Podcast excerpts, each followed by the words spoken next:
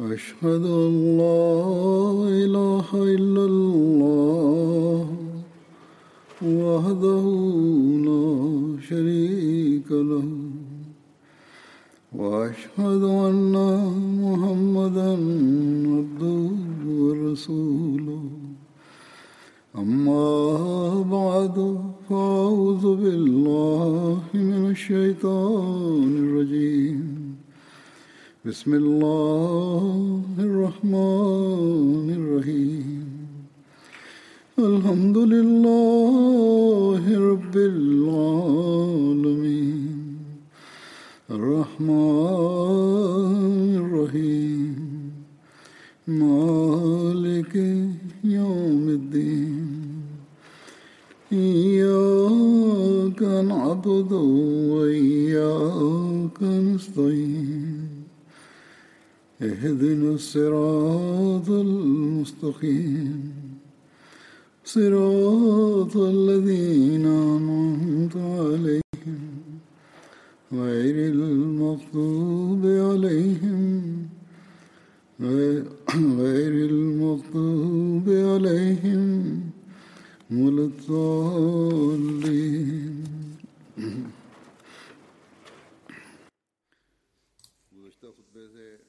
Pada khutbah sebelumnya telah saya sampaikan berkenaan dengan Hadrat Ali radhiyallahu anhu.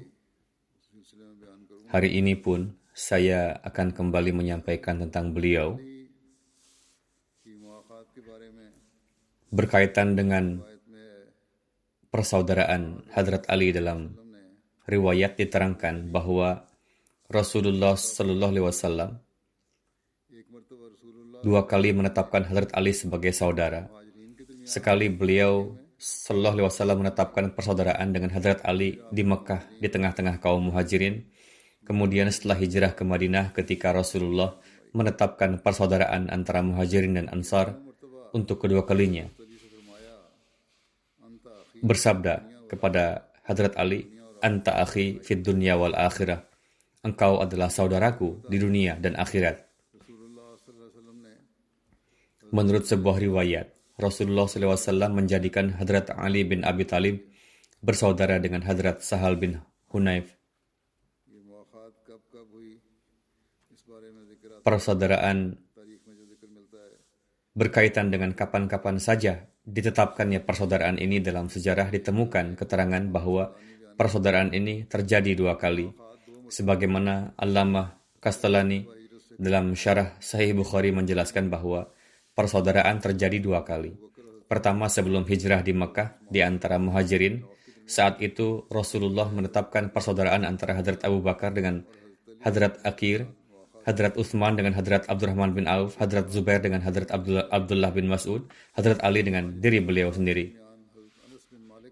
Kemudian ketika Rasulullah sampai di Madinah, beliau menetapkan persaudaraan antara muhajirin dan ansar di rumah Hadrat Anas bin Malik.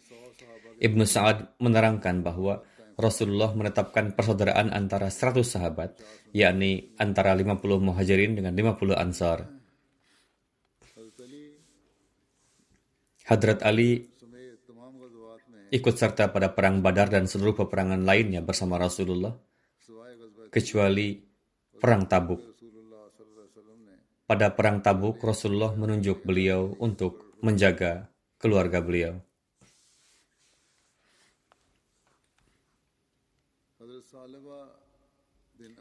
Hadrat Salabah bin Abu Malik meriwayatkan bahwa Hadrat Sa'ad bin Ubadah pada setiap kesempatan selalu menjadi pembawa bendera dari pihak Rasulullah. Namun ketika tiba saatnya bertempur, maka Hadrat Ali lah yang membawa bendera.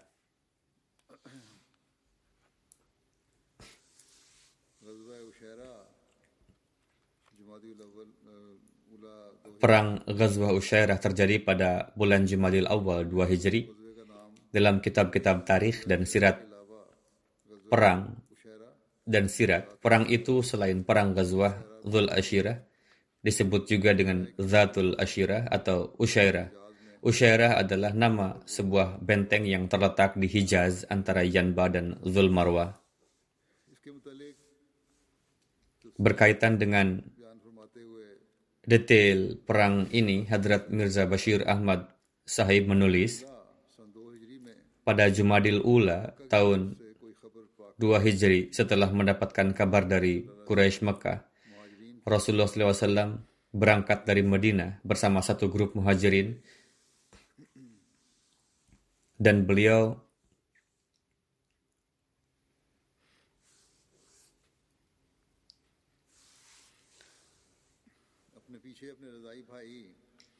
menetapkan saudara sepesusuannya Abu Salamah bin Abdul Asad sebagai amir di Madinah. Pada perang itu, Rasulullah berkali-kali keliling berputar dan pada akhirnya sampai di Usyairah dekat tepi pantai Yanba.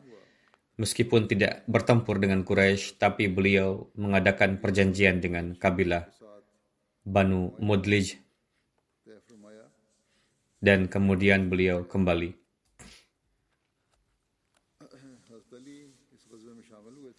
Hadrat Ali ikut serta pada perang tersebut Berkaitan dengan ini dalam Musnad Ahmad bin Hambal, Hadrat Ammar bin Yasir meriwayatkan, pada perang Zadul Ushaira, saya dan Hadrat Ali, kawan seperjalanan, ketika Rasulullah sampai di tempat itu dan menginap di situ, maka kami melihat orang-orang Banu Mudlij sedang bekerja di sebuah mata air di kebun kurma mereka.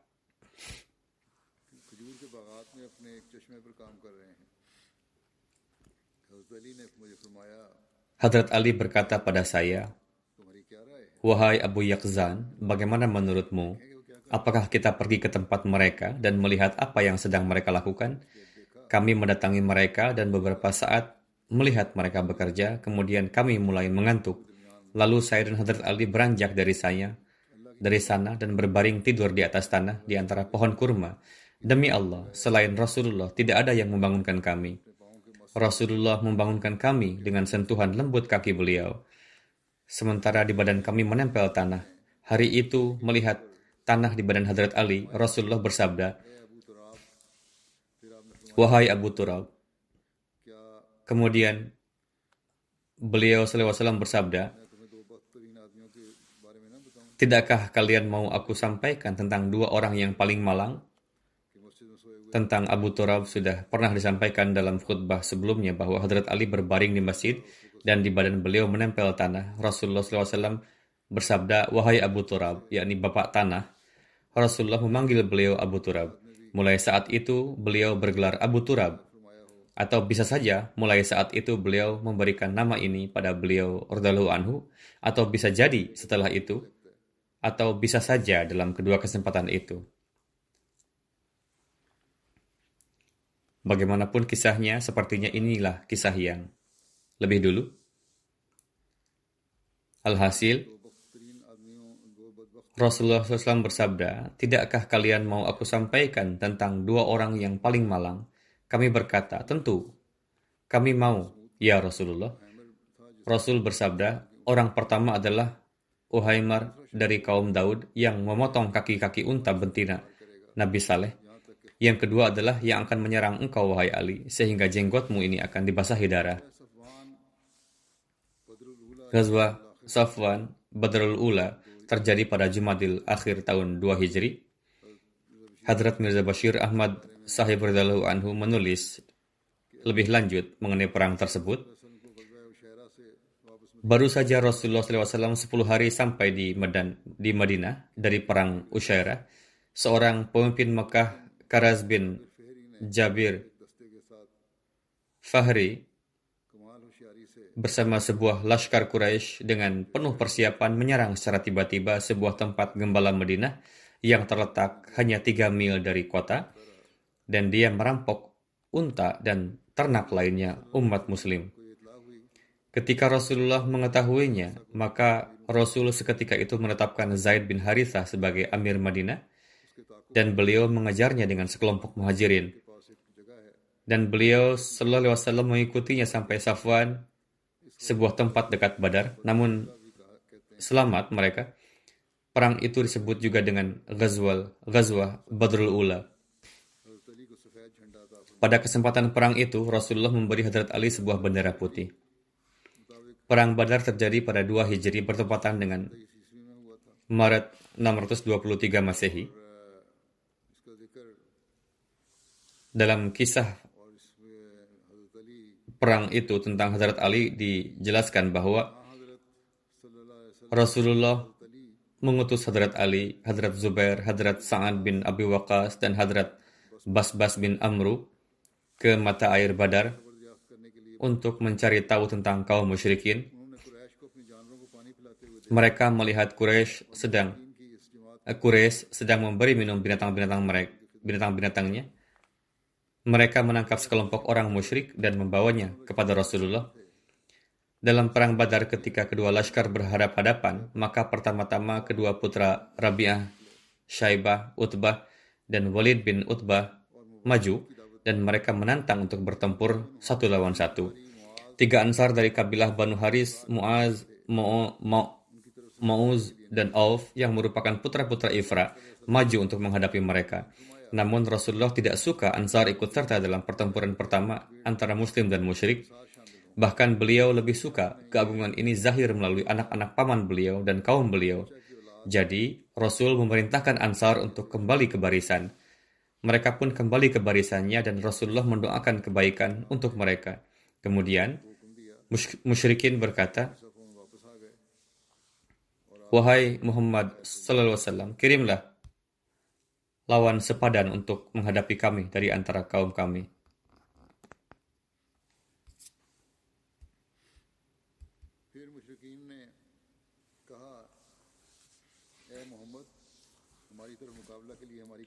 Rasulullah bersabda, Wahai Banu Hashim, bangkitlah dan berperanglah demi kebenaran yang dengannya Allah Ta'ala mengutus Nabi kalian. Sedangkan mereka datang dengan kebatilan, mereka ingin memadamkan nur Allah Ta'ala. Hadrat Hamzah bin Abdul Muttalib, Hadrat Ali bin Abu Talib, dan Hadrat Ubaidah bin Harith bangkit dan maju ke arah mereka. Utbah berkata, Ucapkanlah sesuatu supaya kami mengenal kalian. Mereka memakai pelindung wajah sehingga wajah mereka tidak kelihatan. Hadrat Hamzah berkata, Aku Hamzah bin Abdul Muttalib singa Allah dan Rasulnya. Atas itu Utbah berkata, lawan yang bagus, dan aku adalah singa para halif. Siapa dua orang bersamamu? Hadrat Hamzah berkata, Ali bin Abi Talib dan Ubaidah bin Harith. Utbah berkata, keduanya lawan yang bagus. Kemudian Utbah berkata pada putranya, Wahai Walid, bangunlah. Hadrat Ali maju menghadapinya dan pedang keduanya mulai berkecamuk.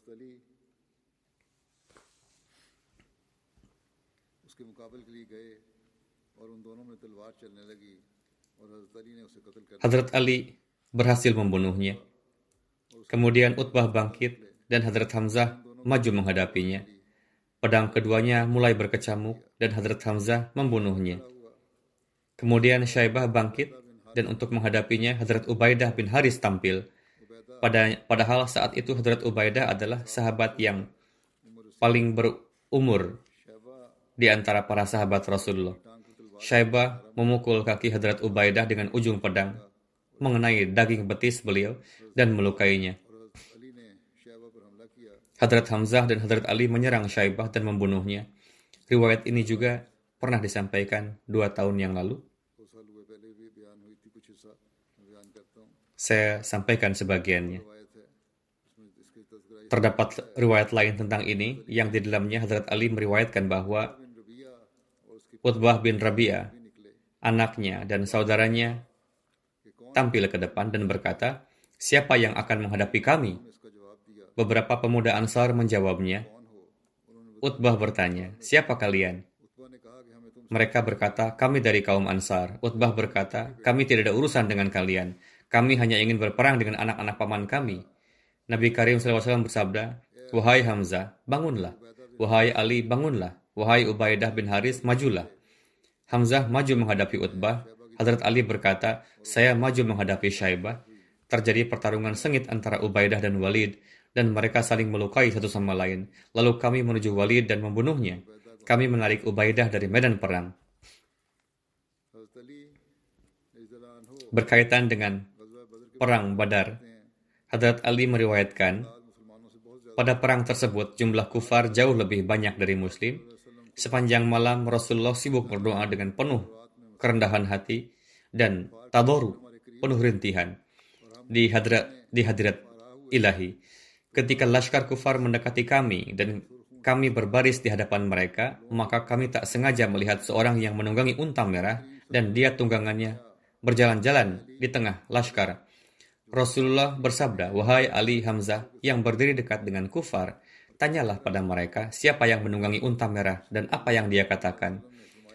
Kemudian Rasulullah bersabda, Kalaupun ada dari antara mereka yang bisa menasihati untuk kebaikan mereka, maka orang itu adalah yang menunggangi unta merah itu.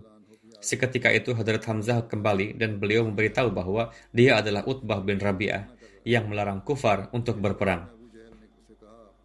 Namun Abu Jahal berkata bahwa kamu pengecut dan takut berperang. Utbah emosi dan berkata, hari ini kita lihat siapa yang pengecut. Dengan demikian dia ikut berperang.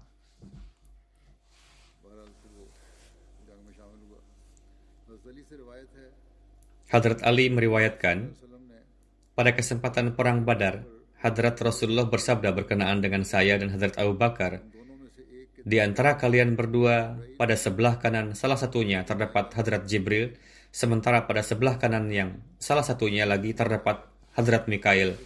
Hadrat Israfil adalah malaikat agung yang hadir dalam saf ketika perang. Dalam menjelaskan perihal Perang Badar, Hadrat Mirza Bashir Ahmad menulis, Hadrat Ali berkata, Ketika teringat dengan Rasulullah saat perang, saya berlari menuju tenda Rasulullah. Namun kapan pun saya pergi ke sana, saya mendapati beliau tengah merintih dalam sujud.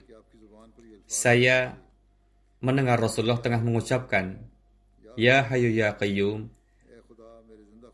Ya Hayu Ya Qayyum, Wahai Tuhan, Tuhanku yang maha hidup, Tuhanku yang menganugerahkan kehidupan. Melihat keadaan beliau seperti itu, Hadrat Abu Bakar gelisah dan terkadang spontan berkata, Wahai Rasulullah, aku rela mengorbankan ibu bapakku demi engkau. Anda tidak perlu khawatir, Allah Ta'ala pasti akan memenuhi janjinya. Namun, meskipun demikian, Rasulullah tetap menyibukkan diri dengan doa. Beliau diliputi kekhawatiran bahwa terkadang janji Allah Ta'ala pun bersyarat. Hadrat Ali menikahi Hadrat Fatimah pada tahun 2 Hijri. Hadrat Ali datang menemui Rasulullah untuk menyampaikan lamaran kepada Hadrat Fatimah dan Hadrat Rasulullah menerimanya dengan senang hati. Hadrat Anas meriwayatkan, Hadrat Abu Bakar dan Hadrat Umar keduanya datang ke hadapan Rasulullah untuk menyampaikan lamaran untuk Hadrat Fatimah. Namun Rasulullah terdiam dan tidak memberikan respons. Hadrat Ali meriwayatkan, saya pergi menemui Hadrat Rasulullah dan berkata, Mohon kiranya Huzur berkenan menikahkan saya dengan Fatimah.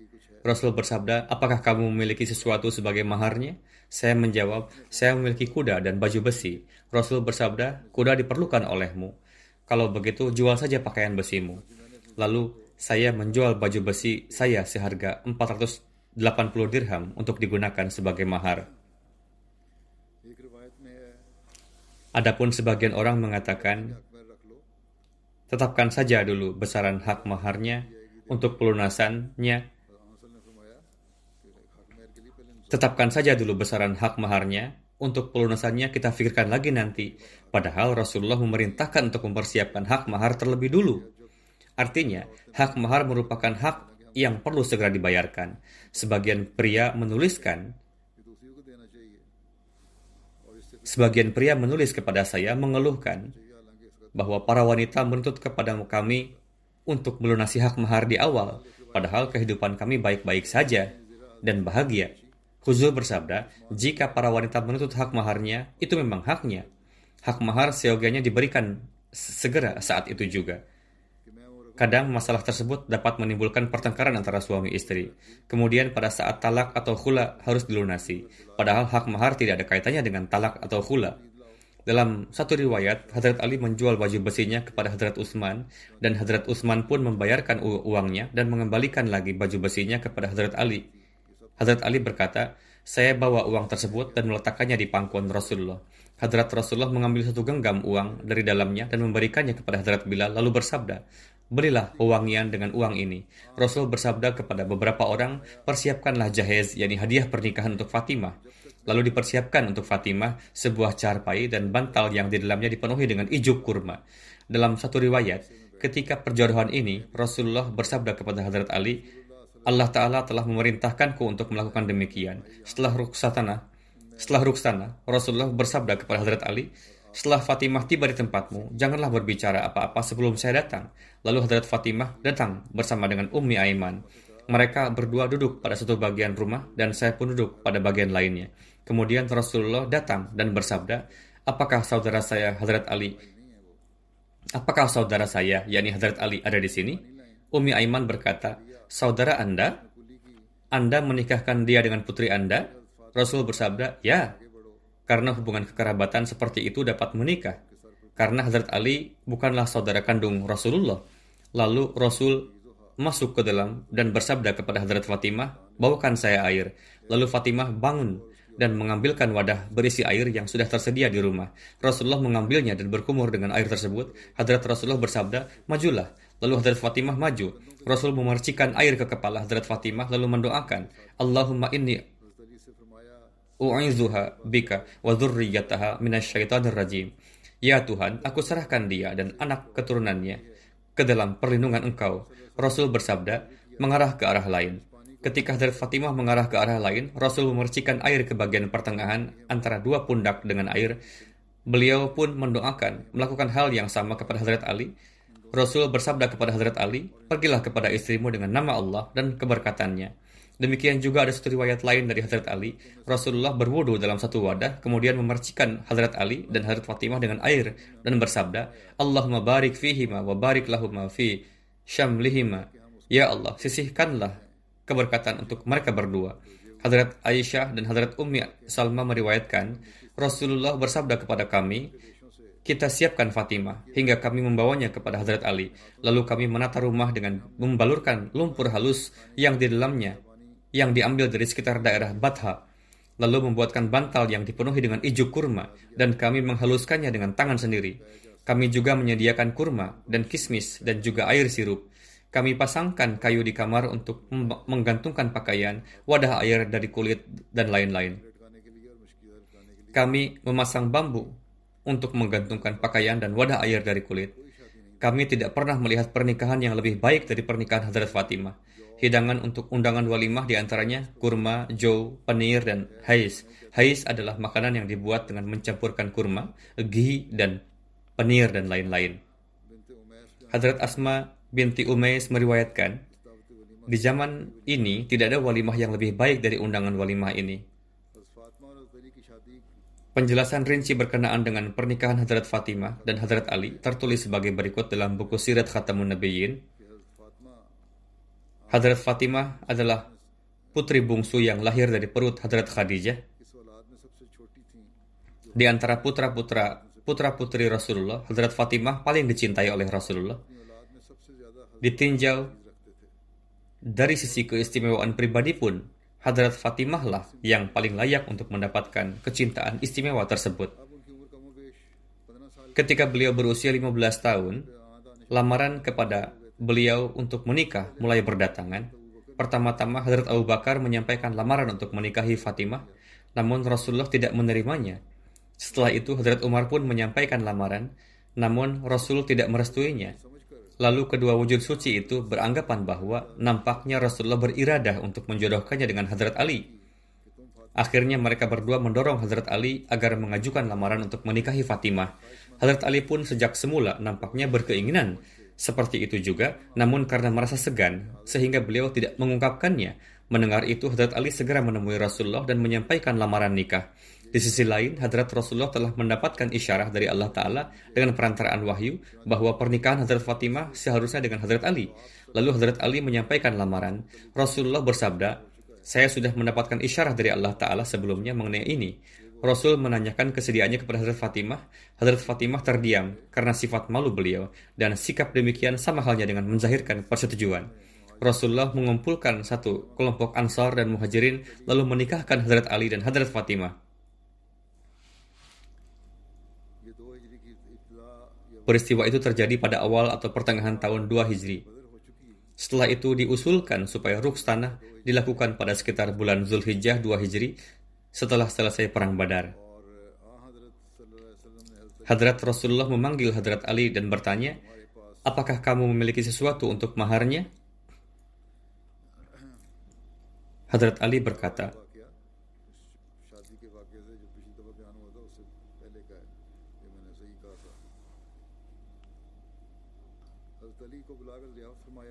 Hadrat Ali berkata, Wahai Rasulullah, saya tidak memiliki apa-apa. Bagaimana dengan baju besi yang telah saya berikan padamu dari antara harta ghanimah? Hadrat Ali berkata, kalau itu ada. Rasul bersabda, itu saja kamu bawa. Lalu baju besi itu dijual seharga 480 dirham. Lalu Rasulullah membalikan perlengkapan pernikahan dari uang tersebut jahez atau pernik hadiah pernikahan yang Rasul berikan kepada Fatimah di antaranya adalah sehelai kain cadar, sebuah bantal kulit yang dipenuhi dengan daun kurma kering, wadah air dari kulit. Dalam riwayat lain dikatakan Hadrat Rasulullah juga memberikan sebuah mesin penggiling. Setelah perlengkapan dipenuhi, timbul pemikiran untuk rumah tempat tinggal. Hadrat Ali sampai saat itu masih tinggal bersama dengan Rasulullah di suatu ruangan yang berdekatan dengan masjid. Namun setelah menikah, perlu bagi mereka untuk tinggal di rumah terpisah untuk suami istri. Hadrat Rasulullah bersabda kepada Hadrat Ali, sekarang kamu harus mencari rumah untuk kalian berdua. Hadrat Ali mempersiapkan sebuah rumah sementara dan saat itu telah dilakukan ruksana. Setelah itu Rasulullah berkunjung ke rumah mereka dan meminta air untuk didoakan. Lalu beliau memercikan air tersebut ke atas mereka sambil memanjatkan doa, Allahumma barik fihima wa barik alaihima wa barik lahuma naslahuma yakni ya Tuhanku berkatilah jalinan antara mereka berdua dan curahkanlah keberkatan dalam hubungan mereka yang terjalin dengan orang lain dan berkati jugalah anak keturunan mereka. Lalu beliau meninggalkan pasangan tersebut dan kembali pulang. Setelah itu, suatu hari Hadrat Rasulullah berkunjung lagi ke rumah Fatimah. Hadrat Fatimah berkata, Harithah bin Nu'man memiliki beberapa rumah. Mohon Anda meminta beliau untuk mau mengosongkan salah satunya. Rasul bersabda, ia telah beberapa kali mengosongkan rumahnya. Demi kita sebelum ini. Sekarang saya merasa malu untuk memintakannya lagi. Hal tersebut sampai ke telinga Hadrat Harithah Lalu beliau bergegas datang menemui Rasulullah dan berkata, Wahai Rasulullah, apa pun yang saya miliki, itu adalah milik Tuhan. Demi Tuhan, apa pun yang Tuhan terima dari saya lebih membahagiakan bagi saya daripada apa-apa yang ada pada saya. Lalu sahabat mukhlis tersebut dengan mengosongkan salah satu rumahnya dan memelas meminta supaya Rasulullah berkenan menerimanya. Kemudian Hadrat Ali dan Hadrat Fatimah pindah ke rumah tersebut. Meskipun melalui hidup dengan kesederhanaan dan kekurangan, namun Hadrat Ali dan Hadrat Fatimah memperlihatkan contoh teladan dalam sifat zuhud dan qanaah. Sebagaimana diriwayatkan dalam hadis, Hadrat Ali meriwayatkan, Hadrat Fatimah mengeluhkan sakitnya tangan beliau ketika menggiling gandum. Pada saat itu Hadrat Rasulullah menerimanya, menerima beberapa budak. Mendengar hal itu, Hadrat Fatimah datang menemui Rasulullah, namun Rasul tidak ada di rumah. Hadrat Fatimah menemui Hadrat Aisyah mengabarkan tujuan kedatangannya. Setelah Rasul datang, Hadrat Aisyah mengabarkan tujuan kedatangan Fatimah kepada Rasulullah. Hadrat Ali menuturkan, setelah itu Rasulullah datang berkunjung ke rumah kami. Saat itu kami tengah berbaring di atas tempat tidur. Ketika kami akan bangkit, Rasul bersabda, "Kalian berbaring saja." Lalu Rasul duduk di antara kami hingga saya dapat merasakan dinginnya kaki beliau di dada saya. Rasul bersabda, Maukah kuberitahukan kepada kalian perkara yang lebih baik dari apa yang kalian minta? Yakni ketika kalian berbaring di atas tempat tidur, bacalah Allahu Akbar sebanyak 34 kali, 33 kali subhanallah, dan 33 kali alhamdulillah. Ini lebih baik bagi kalian daripada pelayan. Hadrat Abu Hurairah meriwayatkan, Hadrat Fatimah datang menemui Rasulullah guna meminta seorang pelayan. Rasul bersabda, kamu tidak akan mendapatkan pelayan dari kami. Rasulullah tidak ingin memberikannya. Padahal Hazrat Ali pun memiliki hak untuk mendapatkan bagian dari harta rampasan. Namun Rasulullah tidak memberikannya. Rasul bersabda, Maukah kuberitahukan kepada kalian perkara yang lebih baik dari apa yang kalian minta? Yakni, ketika kalian berbaring di atas tempat tidur, bacalah 33 kali subhanallah, 33 kali alhamdulillah, dan 34 kali Allahu Akbar. Ini lebih baik bagi kalian daripada pelayan.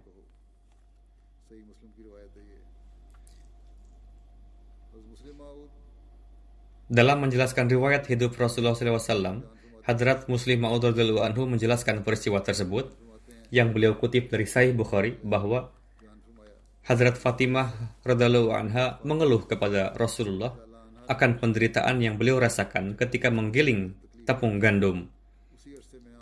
Pada kesempatan itu, Hadrat Rasulullah mendapatkan beberapa budak belian dari harta ghanimah. Hadrat Fatimah pergi menemui Rasul, namun saat itu Rasulullah sedang tidak ada di rumah. Lalu Fatimah mengabarkan tujuan kedatangannya kepada Hadrat Aisyah, lalu kembali pulang. Ketika Rasul pulang, Hadrat Aisyah mengabarkan kedatangan Fatimah kepada Rasulullah. Kemudian Rasulullah pergi menemui Fatimah. Hadrat Fatimah menuturkan, saat itu kami telah berbaring di atas ranjang. Setelah melihat Rasulullah, saya bergegas bangun, namun Rasul bersabda, tetaplah di tempatmu. Lalu Rasul duduk di antara kami berdua, hingga dinginnya kaki beliau dapat dirasakan di dada saya. Rasulullah bersabda, maukah kuberitahukan kepada kalian suatu perkara yang lebih baik dari apa yang kalian minta? itu adalah ketika kalian berbaring di tempat tidur kalian, bacalah takbir 34 kali, subhanallah 33 kali, alhamdulillah 33 kali.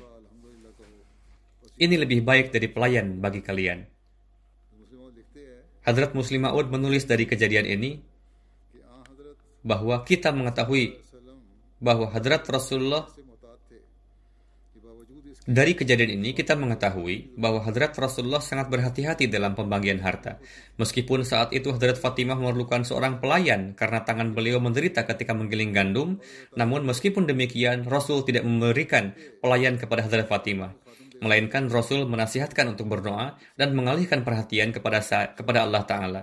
Jika berkehendak, Rasul bisa saja memberikan pelayan untuk Fatimah, karena harta yang datang kepada Rasulullah untuk dibagikan, itu pun untuk dibagikan kepada para sahabat. Bisa saja Hadrat Ali memiliki hak di dalamnya, begitu juga Hadrat Fatimah. Namun Rasulullah bersikap hati-hati dalam hal ini. Beliau tidak ingin membagikan harta tersebut kepada keluarga dan kerabat beliau, karena bisa saja dari hal tersebut orang-orang mengambil kesimpulan bahwa seorang penguasa menganggap harta rakyat sebagai sesuatu yang bisa digunakan untuk pribadinya. Rasulullah bersikap hati-hati dengan tidak memberikan kepada Fatimah salah satu di antara budak belian pria maupun wanita yang beliau terima untuk tujuan dibagikan. Dalam hal ini pun perlu diingat bahwa dari antara harta yang diterima itu, Allah Ta'ala telah menetapkan bagian untuk Rasulullah dan untuk keluarga beliau. Rasul biasa membelanjakan harta bagian yang beliau terima dan juga membagikan kepada keluarga beliau bagian mereka. Namun Rasul tidak akan membelanjakan harta yang bukan bagian beliau dan tidak juga membagikannya kepada keluarga beliau. Apakah dunia dapat memberikan contoh sikap seorang raja atau penguasa yang demikian menjaga baitul mal sedemikian rupa? Jikapun mendapatkan contoh dalam hal ini, itu pun hanya akan didapatkan dari antara pengikut wujud suci ini. Adapun agama-agama lain tidak akan mampu untuk memperlihatkan tandingannya. Hadrat Ali bin Abi Talib meriwayatkan, suatu malam Rasulullah datang menemui kami di rumah dan bersabda, apakah kalian tidak salat tahajud? Saya, yakni Hadrat Ali menjawab, wahai Rasulullah, jika kami berada dalam kekuasaan Tuhan, jiwa kami berada dalam kekuasaan Tuhan. Jika Tuhan berkehendak untuk membangunkan kami, maka Tuhan akan melakukannya. Rasulullah tidak berkata berkata apa-apa, lalu kembali pulang. Yakni maksudnya, jika mata kami tidak terbuka, itu adalah kehendak Allah. Jika Allah berkehendak, Allah Ta'ala membangunkan kami dan kami salat. Rasulullah tidak mendebatnya, lalu kembali. Ketika Rasul beranjak pulang, kami mendengar Rasulullah bersabda, sambil memukulkan tangan pada paha, Wakanal insanu aksara syai'in jadala. Yakni manusia paling banyak berbantah. Dalam menjelaskan kisah tersebut, Hadrat Muslim Ma'ud bersabda, Suatu malam, Hadrat Rasulullah berkunjung ke rumah Hadrat Ali dan putri beliau, Fatimah. Rasul bersabda, Apakah kalian biasa melaksanakan salat tahajud? Yakni salat yang dilakukan pada pertengahan malam. Hadrat Ali berkata, Wahai Rasulullah, kami berusaha untuk melakukannya, namun jika mata kami tidak terbuka atas kehendaknya, maka kami tidak melakukannya. Rasul bersabda, biasakanlah tahajud. Lalu Rasul bangkit dan pulang sambil mengucapkan berkali-kali, Wakanal insanu aksara syai'in jadala. Ini adalah ayat Al-Quran yang artinya, seringnya manusia takut untuk mengakui kesalahannya dan memberikan banyak alasan untuk menutupi kelemahannya. Maksudnya, bukannya mengatakan bahwa kadang-kadang kami luput dari salat tahajud. Kenapa malah berkata, jika Allah telah menghendaki agar kami tidak bangun, kami terus tertidur. Kenapa menisbahkan kesalahan kepada Allah Ta'ala? Hadrat Muslim Ma'ud bersabda, lebih lanjut mengenai kisah yang diriwayatkan oleh Hadrat Ali, yang darinya terbukti bahwa pada satu kesempatan, Hadrat Ali memberikan jawaban kepada Rasulullah yang di dalamnya terkesan ada bantahan dan perdebatan.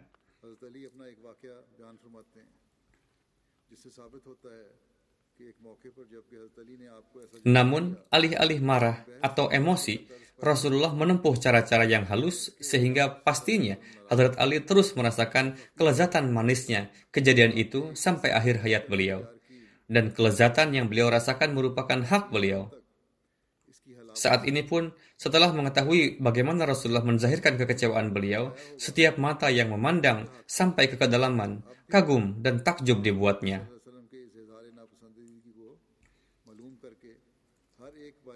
Terdapat riwayat dari Bukhari bahwa Hadrat Ali karramallahu wajhah meriwayatkan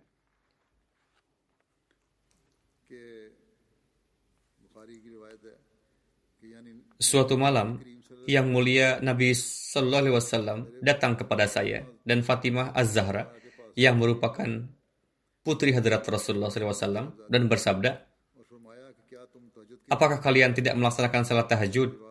Saya menjawab, Ya Rasulullah, jiwa kami ada di tangan Allah Ta'ala. Jika dia berkehendak membangunkan kami, maka dia akan membangunkan. Setelah mendengar ini, beliau berbalik dan tidak mengatakan sepatah kata pun kepada saya. Kemudian saya mendengar beliau dan beliau membelakangi dan seraya memukul pahanya. Beliau mengatakan bahwa manusia banyak membantah dalam berbagai perkara. Allah Allah, begitu halusnya cara yang beliau lakukan untuk menasihati Hadrat Ali bahwa beliau tidak berkeinginan memberikan jawaban terhadap hadrat, perkataan Hadrat Ali. Jika itu orang lain, maka ia akan memulai perdebatan bahwa lihatlah posisi dan kedudukan saya. Kemudian lihatlah jawabannya, jawabanmu. Apakah kamu punya hak untuk merespon ucapan saya dengan cara seperti itu? Sekurang-kurangnya akan mulai terjadi perdebatan bahwa pernyataan kamu ini salah bahwa manusia dalam keterpaksaan dan semua perbuatannya ada di tangan Allah Ta'ala. Dia membuat manusia melakukan apa yang dia kehendaki. Jika dia menghendaki, dia akan memberikan taufik untuk melaksanakan salat. Jika tidak, maka tidak akan memberikannya. Dan masalah ketidakberdayaan ini adalah bertentangan dengan Al-Quran. Namun Rasul tidak melakukan kedua cara ini dan tidak pula marah terhadap Hazrat Ali. Beliau tidak mendebat dan membuktikan kekeliruan perkataan Hazrat Ali. Akan tetapi, beliau berbalik dan mengungkapkan keheranan beliau atas jawaban Hazrat Ali bahwa manusia itu aneh. Mereka selalu mengungkapkan sudut pandangnya sendiri dalam segala hal dan memulai perdebatan. Pada hakikatnya, apa yang beliau katakan ini di dalamnya terdapat faedah-faedah yang sedemikian rupa, yang seperseratusnya pun tidak bisa diberikan oleh ratusan perdebatan yang dilakukan oleh seseorang. Dari hadis ini, kita bisa mengetahui banyak hal yang darinya nampak berbagai segi akhlak Rasulullah dan nampaknya tepat untuk menjelaskannya di tempat ini. Hazrat Muslim Ma'ud anhu bersabda, yang pertama nampak bahwa Rasulullah sedemikian rupa memperhatikan kesalehan sehingga malam-malam beliau sehingga malam-malam Rasulullah berkeliling memperhatikan sanak keluarganya. Banyak orang yang ia sendiri baik dan mengajarkan juga kebaikan kepada orang lain, akan tetapi kondisi rumah mereka sendiri rusak dan di dalam dirinya tidak ada kekuatan untuk mengislah anggota keluarganya. Dan mengenai orang-orang yang seperti itu terdapat permisalan yang masyhur yaitu kegelapan di bawah lentera.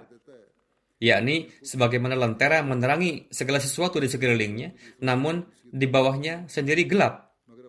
Demikian juga orang-orang semacam ini memberikan nasihat kepada orang lain namun tidak memikirkan rumahnya sendiri, yakni apakah anggota keluarganya mengambil faedah dari cahayanya? Namun Hadrat Rasulullah nampak memberikan perhatian supaya anggota keluarga beliau pun tersinari dengan nur yang dengannya Rasul ingin menyinari dunia dan beliau pun berkomitmen dalam hal ini serta selalu memeriksa dan menguji mereka. Dan tarbiyat keluarga adalah suatu kecakapan yang berderajat tinggi yang jika ini tidak ada dalam diri beliau, maka dalam akhlak beliau terdapat kekurangan sesuatu yang sangat berharga. Hal kedua yang nampak adalah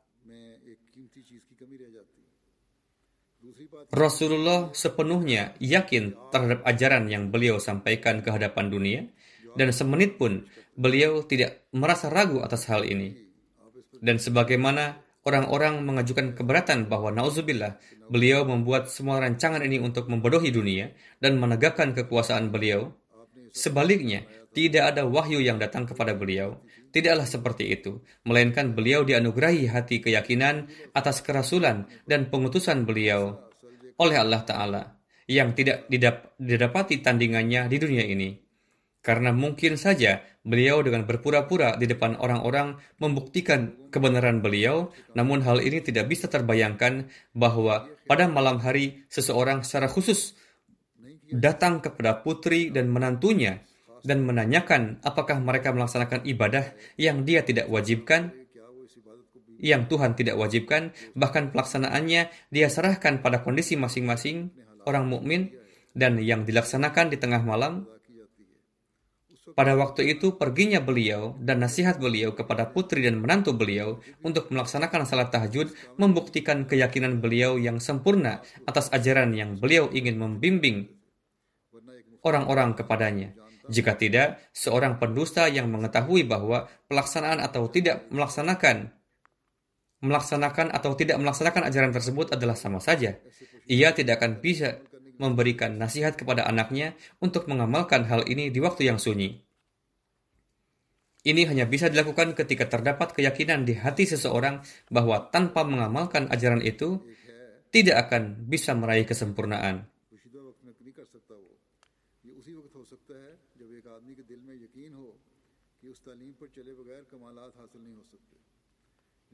Hal ketiga yang untuk membuktikannya saya menyampaikan peristiwa ini adalah bahwa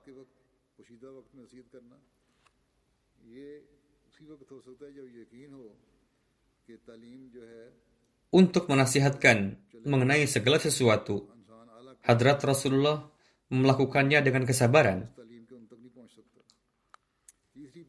Dan alih-alih bertengkar, Rasul menjelaskan kepada seseorang kekeliruannya dengan cinta dan kasih sayang. Oleh karena itu, pada kesempatan tersebut, Hadrat Ali ingin merespon pertanyaan beliau dengan mengatakan bahwa ketika kami tidur, maka apa daya kami untuk bisa bangun? Karena ketika tidur, manusia tidak bisa mengendalikan dirinya. Ketika seseorang tertidur, bagaimana ia tahu sekarang telah waktu apa dan sekarang saya akan melaksanakan hal itu atau ini? Jika Allah telah membukakan mata, maka kami akan melaksanakan salat. Jika tidak, kami tidak berdaya. Karena pada masa itu belum ada jam alarm. Mendengar hal ini, Hadrat Rasulullah merasa heran. Karena keimanan yang ada di dalam hati Hadrat Rasulullah tidak pernah membiarkan diri beliau lalai sehingga waktu tahajud terlewat dan beliau tidak menyadarinya. Oleh karena itu, beliau berpaling ke arah lain dan hanya mengatakan bahwa manusia biasa berbantah, yakni ke depannya kamu harus berusaha untuk tidak menyia-nyiakan waktu dan lambat seperti ini.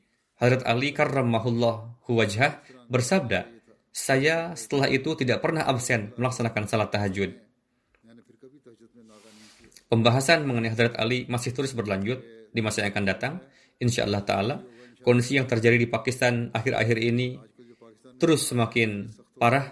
Beberapa pejabat pemerintah mengikuti para maulwi dan bersama-sama dengan mereka berusaha untuk sebisa mungkin menyakiti mereka, menyakiti kita, yakni para Ahmadi. Oleh karena itu, berdoalah secara khusus dan semoga Allah Ta'ala melindungi para Ahmadi yang tinggal di Rabuah, di kota-kota lainnya, di Pakistan, dan di mana pun berada.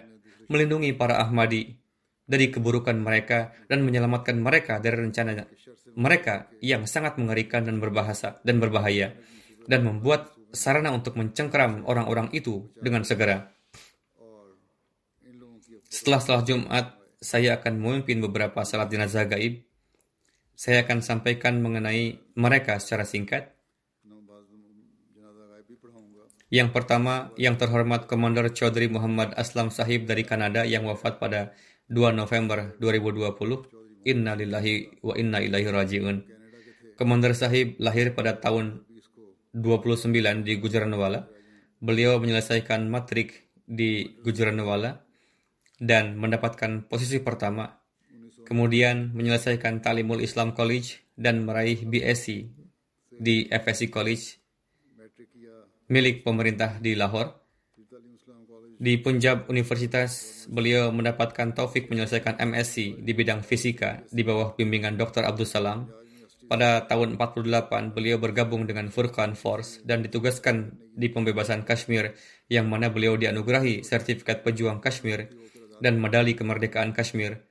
Pada tahun 1955, almarhum terdaftar di Angkatan Laut Pakistan, di mana beliau mendapatkan taufik berkhidmat sebagai direktur di Akademi Angkatan Laut Pakistan dan sebagai Deputy President of Inter-Service Selection Board di Kohat, sebagai Deputy Direktur Direktur Naval Educational Services di Naval Headquarter Islamabad, serta berbagai jabatan penting lainnya. Di sektor pendidikan, almarhum juga mendapatkan taufik untuk berperan penting dalam perencanaan pembukaan sekolah dan perguruan tinggi baru Angkatan Laut dan pendirian universitas di kelautan. Setelah pensiun dari Angkatan Laut Pakistan, almarhum pindah ke Kanada dan selama satu tahun melakukan wakaf arzi di Mission House Toronto. Setelah itu, pada tahun 93, mengajukan permohonan wakaf pasca pensiun yang mana dikabulkan oleh Hadrat Khalifatul Masih Ar-Rabi dan masa pengkhidmatan beliau kepada jemaat ini berlangsung selama 28 tahun. Di masa itu, almarhum mendapatkan taufik berkhidmat sebagai sekretaris Jaidat, sekretaris Rishtanata, additional sekretaris Mission House, Muawin Klinik Homeopati, dan lain-lain. Almarhum seorang yang berbicara dengan lemah lembut, rendah hati, memperlakukan setiap orang dengan penuh kasih sayang. Almarhum seorang yang disiplin dalam salat, memiliki jalinan kecintaan dengan khilafat. Setelah mewakafkan diri, beliau berusaha keras untuk menjalin, menjalani setiap detik dalam hidupnya untuk mengkhidmati jemaat. Sudah sejak lama almarhum sakit, meskipun demikian, kapan pun kondisinya membaik, almarhum segera datang ke Mission House dan hingga akhir hayat sibuk dalam pengkhidmatan terhadap agama. Almarhum meninggalkan istri dan anak dan tiga anak. Semoga Allah Ta'ala menganugerahkan rahmat dan ampunannya kepada almarhum dan meneruskan kebaikan-kebaikan almarhum pada anak keturunannya. Menantu almarhum Nusrat Jahan menuturkan, almarhum adalah sosok yang penuh kasih sayang, murah hati, dan seseorang yang baik. Almarhum menjalankan wakafnya dengan penuh kesetiaan. Seorang suami dan ayah teladan, sehingga sebelum kewafatannya, almarhum senantiasa menasihatkan kepada anak-anaknya bahwa hubungan dengan jemaat dan Allah Ta'ala secara dawam, serta dawam dalam salat adalah sangat penting dan sepanjang hidupnya almarhum sendiri melaksanakan tahajud dan salat-salat lainnya dengan dawam. Jenazah kedua yang terhormat Syahi, Syahina Kamar Sahibah, istri dari Kamar Ahmad Syafiq Sahib, driver Nazarat Ulia, Syahinah Kamar Sahibah dan putranya yang tercinta Samar Ahmad Kamar wafat pada 12 November 2020 di siang hari pukul 13.15 dalam sebuah kecelakaan lalu lintas. Innalillahi wa inna ilaihi raji'un. Pada saat wafat, almarhumah berusia 38 tahun dan yang tercinta Samar Ahmad Kamar berusia 17 tahun. Selain suami, dua putri dan satu putra, Syahinah Kamar Sahibah meninggalkan tiga orang saudara kandung Putri almarhumah mengatakan, Ibunda saya wanita.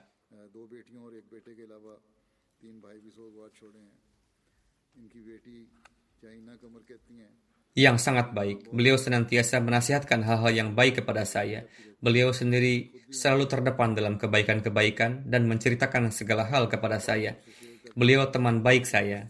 Beliau, Masya Allah, senantiasa sibuk dalam pekerjaan-pekerjaan agama dan senantiasa siap berkhidmat setiap saat. Suami almarhumah juga mengatakan bahwa meskipun tidak terlalu terpelajar, almarhum almarhumah mengurusi rumah dengan baik dan memberikan tarbiyat dalam corak yang luhur kepada anak-anak. Selanjutnya berkenaan dengan putra almarhumah yang tercinta Samar Ahmad Qamar, Ibnu Qamar Ahmad Syafiq Sahib yang wafat pada kecelakaan bersama dengan ibunya, almarhum siswa tahun pertama di Talimul Islam College dan dengan karunia Allah Ta'ala, almarhum baik dalam pelajaran, almarhum juga dengan penuh semangat bertugas bersama para khudam, banyak terlibat dalam tugas-tugas jemaat. Ketika datang panggilan tugas dari Zaim, almarhum segera meninggalkan semua pekerjaan dan datang. Ayahanda almarhum menulis, Terkadang saya selama tiga empat hari dalam perjalanan tugas, maka almarhum mengatakan kepada saya, tidak perlu khawatir ayah, saya akan mengurusi rumah. Bertugaslah dengan tenang, dan seperti itulah yang terjadi. Almarhum seorang anak yang sangat bertanggung jawab. Kakak perempuan Samar Ahmad Kamar menuturkan, Adik saya, Masya Allah, seorang yang sangat baik, tidak pernah marah. Jika terkadang saya membentaknya, almarhum sama sekali tidak marah. Bahkan memiliki hubungan penuh kasih sayang dengan anak-anak dan saudara-saudaranya. Adik-adiknya pun menuliskan hal yang sama. Semoga Allah Ta'ala menganugerahkan rahmat dan ampunannya dan memberikan kesabaran dan ketabahan kepada seluruh keluarga, baik itu kepada anak-anak yang masih kecil maupun kepada ayah mereka. Seorang putra beliau telah wafat, Demikian juga istri beliau. Jenazah kedua, jenazah ketiga, yang terhormat Saidah Afzal Kokar Sahibah, istri dari Muhammad Afzal Kokar Sahib Syahid, dan ibunda dari Ashraf Mahmud Kokar Sahib Syahid. Suami dan putra almarhumah, keduanya syahid. Almarhumah wafat pada 12 September di Kanada. Inna lillahi wa inna ilaihi raji'un. Setelah kesyahidan istri dan putranya, almarhumah menghadapi kondisi yang sangat sulit. Namun beliau menghadapi setiap kesulitan dengan kesabaran dan ketabahan. Almarhumah menjalani kehidupnya dengan penuh kewibawaan, tidak pernah mengeluh. Almarhumah menjalankan kewajibannya menikahkan tiga orang putrinya. Beberapa tahun sebelumnya, beliau juga menghadapi kesedihan dan atas kewafatan yang mendadak dari putranya yang masih muda, Asif Mahmud Kokar, pada kesempatan itu pun, almarhumah bersikap sabar dan memperlihatkan contoh kesabaran yang tinggi. Almarhumah sosok yang, yang memperlakukan seluruh anggota keluarga dengan kasih sayang, pengkhidmat tamu, memperhatikan orang-orang miskin, memiliki jalinan yang kokoh, penuh rasa hormat dan cinta dengan khilafat, senantiasa bersemangat dalam mengikuti gerakan-gerakan dalam jemaat, Sepanjang usianya, almarhumah selalu memberikan sedekah dan khairat atas nama kedua orang tuanya, suami beliau yang syahid, putra-putra beliau, dan sesepuh-sesepuh lainnya dalam keluarga. Kedua orang tua almarhumah yang terhormat Mirza Fazal Karim Sahib dan Sugra Begum Sahibah adalah orang-orang yang sangat mencintai jemaat. Almarhumah adalah kakak sulung dari yang terhormat Mirza Mujib Ahmad Sahib dan Mirza Fazl Ahmad Sahib dari London Timur dan almarhumah adalah kakak ipar dari Mubarak Kokar Sahib dari Lahore, bibi dari Mubarak Siddiqui Sahib, almarhumah dengan karunia Allah Ta'ala seorang musi, musiah, almarhumah meninggalkan seorang putra yang terhormat Bilal Ahmad Kokar Sahib dan tiga orang putra, eh putri, Taibah Quraisy, Tahirah Majid dan Saminah Kokar. Semoga Allah Ta'ala meninggikan derajat almarhumah, menganugerahkan rahmat dan ampunannya, dan memberikan taufik kepada anak keturunan almarhumah untuk bisa meneruskan kebaikan-kebaikan ibunya. الحمد لله الحمد لله نحمده ونستعينه ونستغفره ونؤمن به ونتوكل عليه. ونعوذ بالله من شرور أنفسنا ومن سيئات أعمالنا. من يهده الله فلا مضل له ومن يضلله فلا هادي له. ونشهد أن لا إله إلا الله ونشهد أن محمدا عبده ورسوله. عباد الله رحمكم الله. إن الله يأمر بالعدل والإحسان وإيتاء ذي القربى وينهى عن الفحشاء والمنكر والبغي يعظكم لعلكم تذكرون اذكروا الله يذكركم وادعوه يستجب لكم ولذكر الله أكبر.